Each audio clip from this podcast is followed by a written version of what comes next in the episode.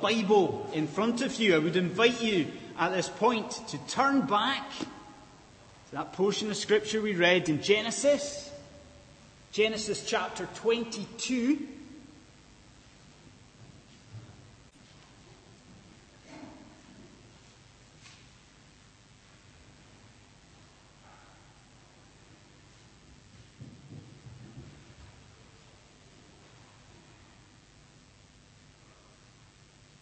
And I'll read part of verses 7 and 8 again. The fire and the wood are here, Isaac said. But where's the lamb for the burnt offering? Abraham answered, God himself will provide the lamb for the burnt offering, my son. God himself will provide the lamb for the burnt offering. Okay, so the Reader's Digest it, uh, recently ran a competition, and it was a competition to find the best true life short story. True life short story. The rules were very, very, very simple. The story had to be short, obviously, and the story had to be true, obviously, and the story had also to be kind of dramatic. Now, I read some of the entries and they were good. They were good, but none of them, not one of them, even begins to compare with what you've got in front of you this morning. It doesn't even begin to compare because this account, uh, the testing of Abraham, surely this is the greatest true short story. Is supreme above all others. Now, one guy wrote about this chapter. He wrote this. He said, So long as men live in this world, they will turn to this story with unwaning interest. There is only one scene in history by which it is surpassed. It is second only to the cross of Christ. Folks, stick with this because this is a remarkable story. So let's get into it and let's consider three points from this section of Scripture. And I'll give you those three points just now. Firstly, we'll look at the testing of God. We'll at the testing of God. Then we'll look at the provision of God. And then thirdly, a bit later on, we'll look at the blessing of God. So you got those? The testing, the provision, and the blessing of God. Right, let's think about the testing, the testing of God. So this week I also read about uh, the procedures that you need to go through if you want to become a NASA astronaut. Now, I assure you this was not because I am planning some sort of dramatic uh, career change. It was just out of sheer curiosity.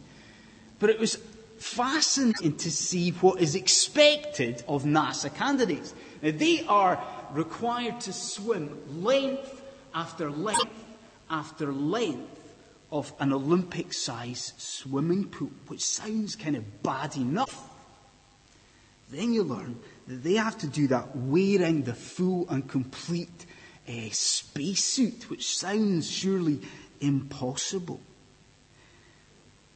But you can understand why, can't you? You can understand why NASA put their candidates through this type of extreme testing. You see, they want to work out where these guys are. They want to work out their strengths. They want to work out their weaknesses. They want to help and encourage their candidates to. And folks, this portion of scripture that we've read, it deals with a similar thing, okay? It deals with the extreme testing of Abraham, extreme testing. So let's think about that, and let's think about a couple of aspects of this testing. Firstly, Friends, See here the reality that sometimes God tests his people. Okay? God. God tests his people. Now we're, we're told that right from the beginning of this account. That is the first thing that we're, we're told here. Because this instruction for Abraham to set off on a journey, this instruction, what an instruction, a command to kill your son. That instruction doesn't come from Satan. It doesn't come from the devil. It doesn't come from the people around Abraham. What are we told? Verse 1. God tested Abraham. God tested. And the Hebrew construction of that sentence is very, very interesting. Because the name of God is plucked out of where it would normally sit in the sentence, and it is moved. And it is moved forward. It's moved near the beginning of the verse. Now, why is that?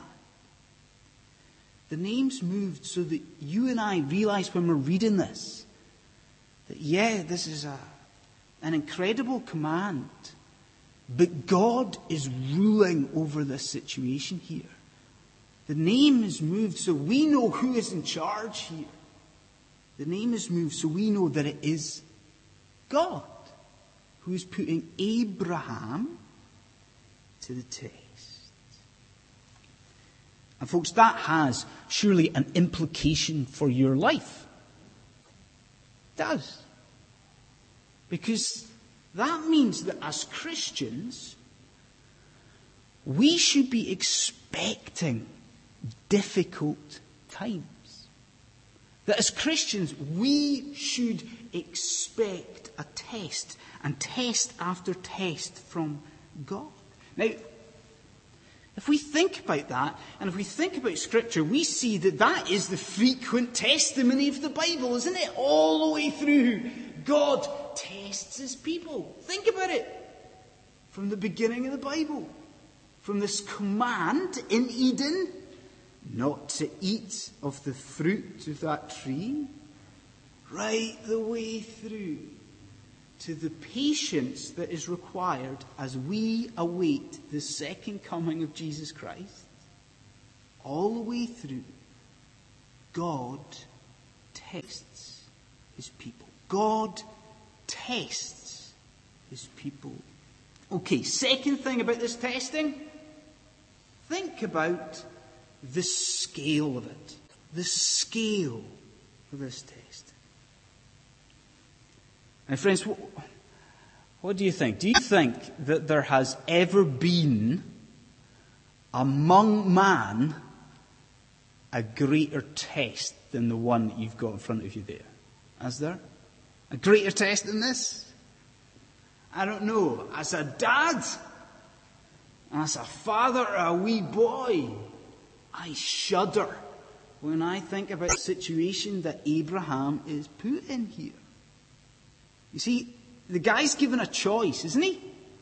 Abraham is given a dreadful choice. He can choose between his son that he loves and God whom he loves. It is a testing of the highest order. It's a testing almost beyond comprehension.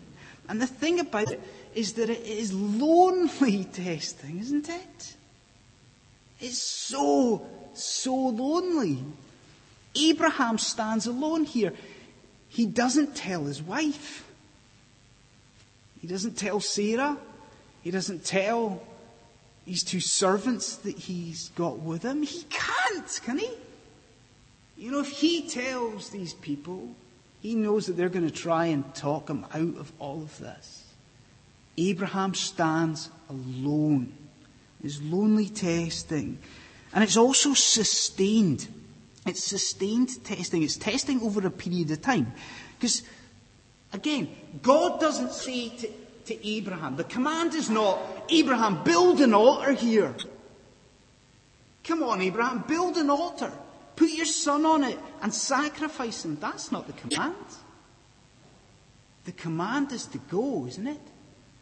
The command is to leave The command is to go to Moriah. The command is to travel. Now, think about that journey. Think about how intense and agonizing that would have been. Abraham knows what he has to do, and day after day as he travels, he's tortured by that. So it's lonely and it's sustained and it is uncertain as well. You see, Abraham didn't know Moriah. It's not his homeland. He didn't know what was there. He didn't know what was in store for him. He didn't know anything about Moriah. He didn't know what was around the corner. As he travelled, no doubt, there was worry and concern. It was uncertain testing too. Now, friends, one thing is um, one thing is sure for your life and for my life, and that is that we will um, experience great testing and we will experience great difficulty. These things are coming. And perhaps they've come already for you today. You know, perhaps you are in a situation today where you are lonely. Really lonely. You know, perhaps you're in a situation today where this difficult situation that you're facing is dragging on, that there doesn't seem to be any end to it whatsoever. And perhaps you're in a difficult situation. Perhaps this morning you are facing a test. A test that brings with it worry and anxiety, but uncertainty. Well, if that's the case, consider how Abraham responded here to this command and this test. Now, how did he respond? Well, if your Bibles are open, it is there. Just have a quick glimpse at the beginning of verse 3. Because it's amazing. God tells Abraham to leave. Go to Moriah. Sacrifice your son. What a command! What a dreadful command in some ways. How does Abraham respond? Early the next morning, Abraham got up and he saddled his donkey. Now, do you not think that is amazing? He has been commanded to sacrifice his son. And there isn't any hesitancy. There isn't any delay. There is no protest to God. There is no objection. He jumps to it. What does he do? He trusts God. And he obeys God. And folks, that's a model for you. That is a model for me. And what a model it is. You see, get this. The times of greatest testing and difficulty in our lives, they also have to be the times of greatest trusting and greatest obedience. You see, friends, Why? Why is it that God brings difficulty into our lives?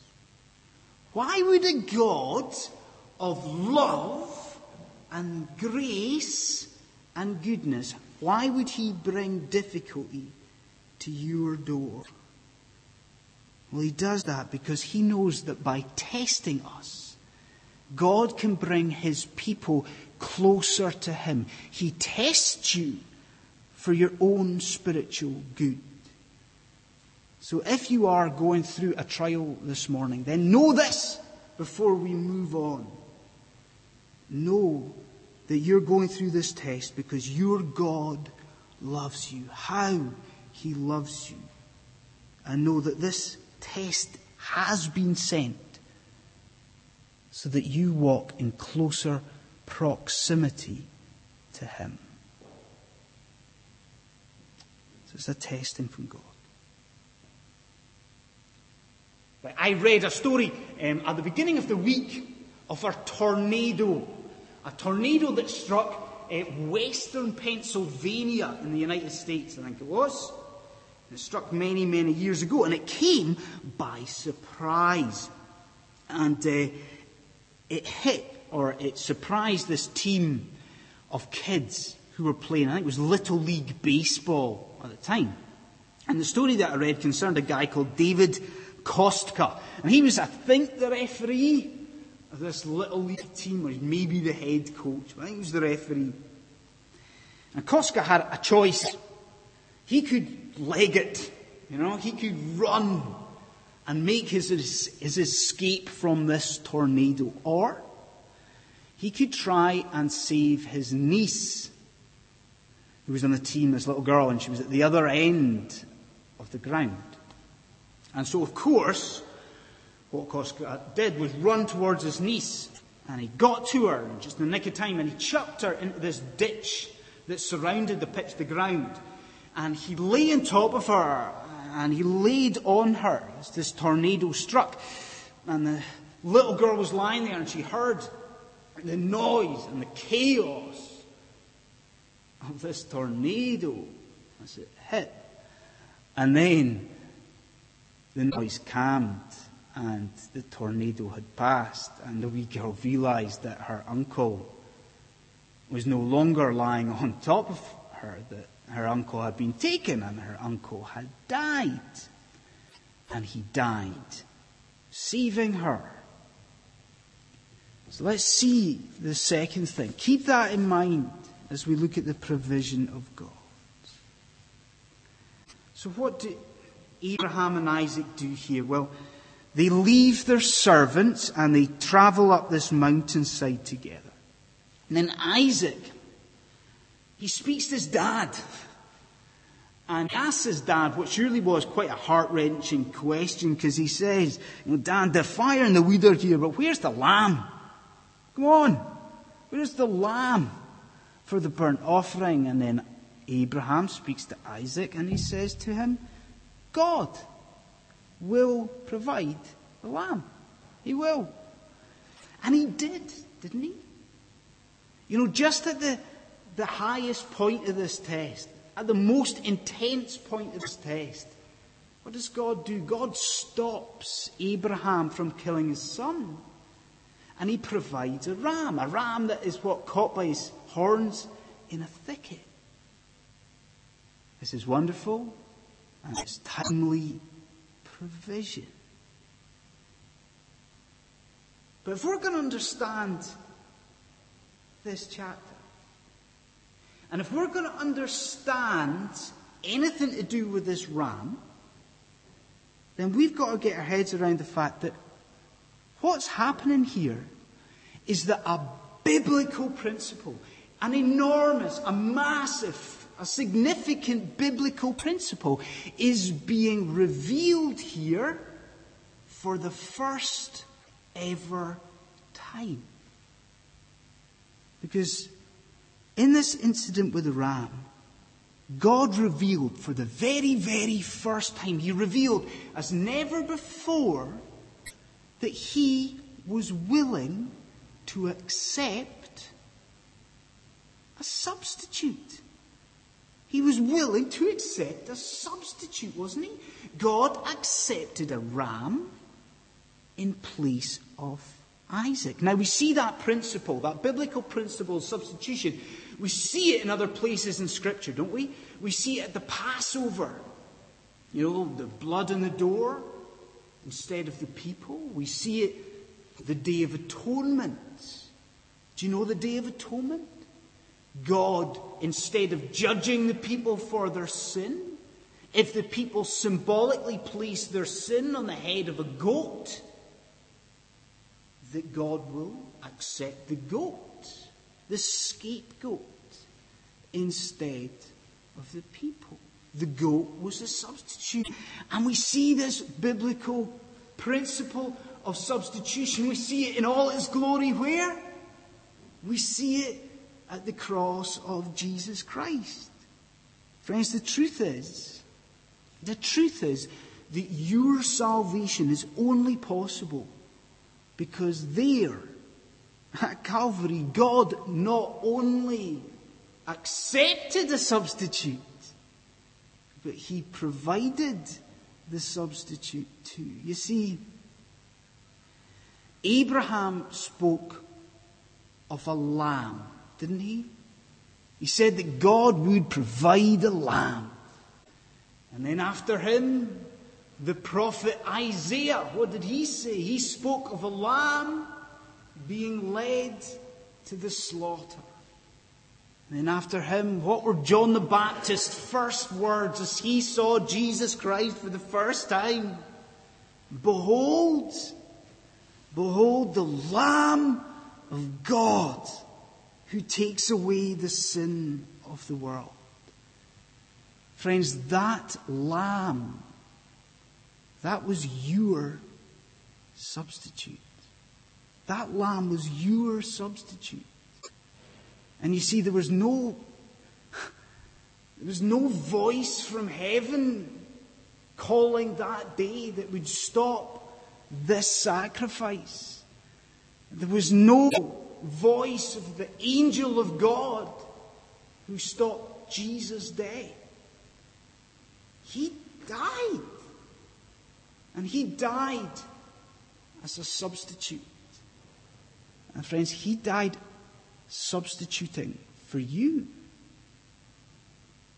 And so, if you are going through a difficult time this morning, if you are struggling because you are being tested, then hold on to that marvelous provision of God and take this away with you today. Take this home. Take it into your heart. Romans 8:32. Hear this verse. It says, He who did not spare his own son, but gave him up for us all, how will he not also, along with him, graciously give us all things? Friend, have no doubt that if God was willing to give up his own son, his own son, as your substitute, then how much more will He also provide absolutely everything that you need to get through this present difficulty? God is a God of love and He's a God of provision.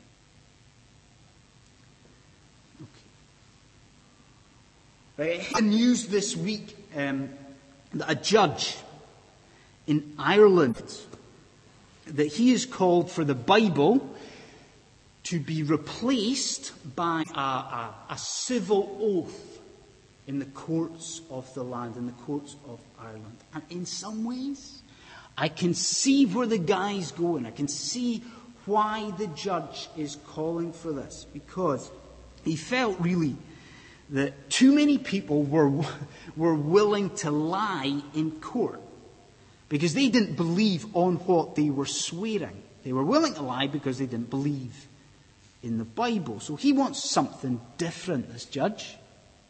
He wants something that people believe in.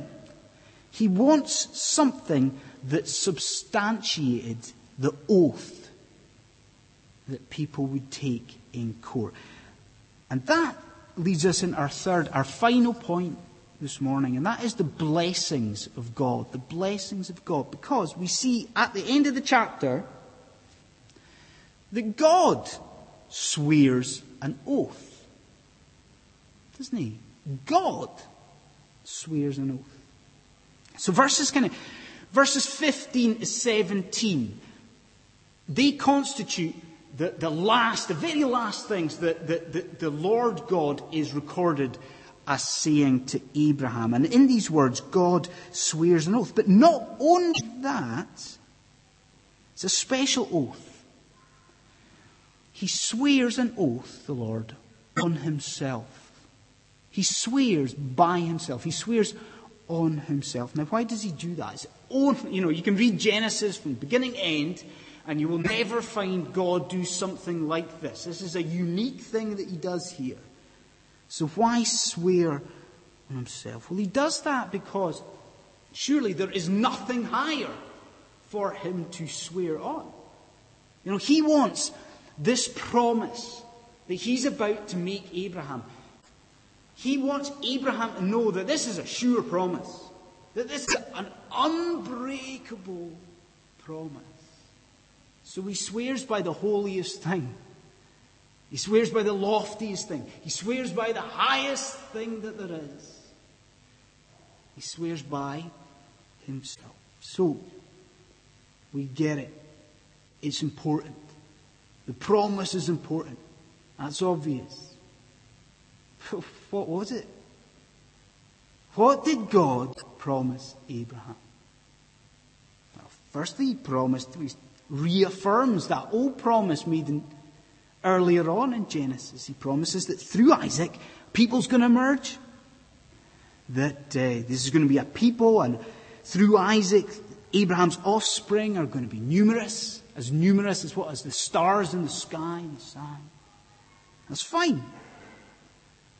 And the second aspect of this promise is remarkable.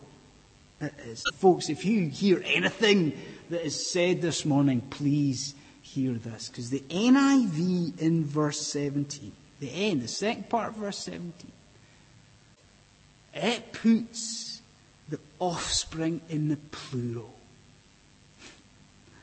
It refers to the descendants of Abraham.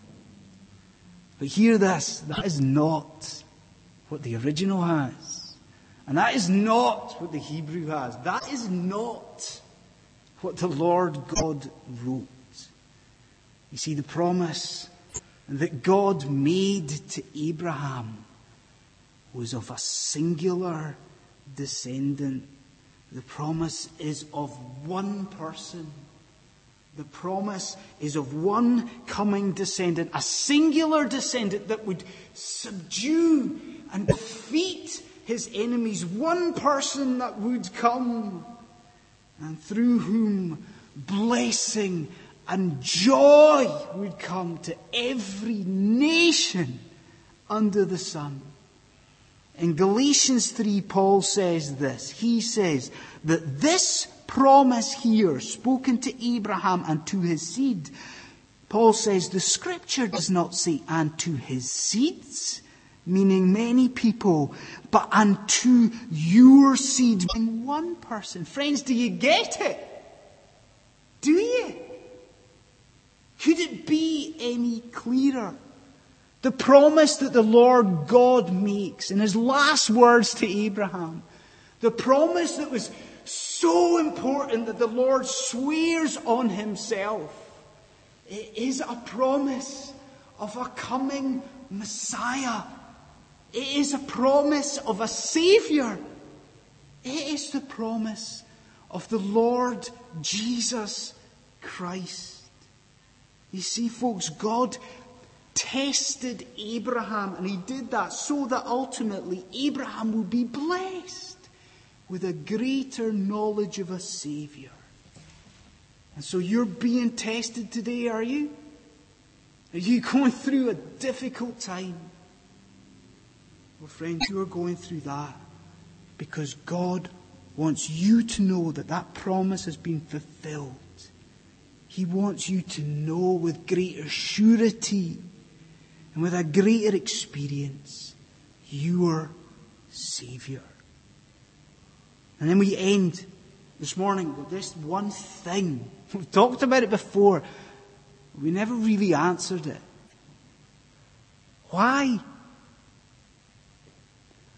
Why did God not just tell Abraham to build an altar there? Why did he make a move? Why not say, Abraham, build your altar here, put Isaac on it, sacrifice your son here? Why did he say go? Why did he say travel? And why specify Moriah? Well, we learn the answer to that. Second Chronicles, it tells us there that Moriah was to become the place where King Solomon would ultimately build his temple. We learn there that Moriah was to become a town, a city. We learn that Moriah was to become Jerusalem. Where, yeah, this ram was killed. But where years, years later, there would be a substitutionary day. There would be the substitutionary day of the Lamb of God. Friends, God tested Abraham and he promised a savior. This, this is a foreshadow of Calvary, where the greatest ever true story was told. Let's pray.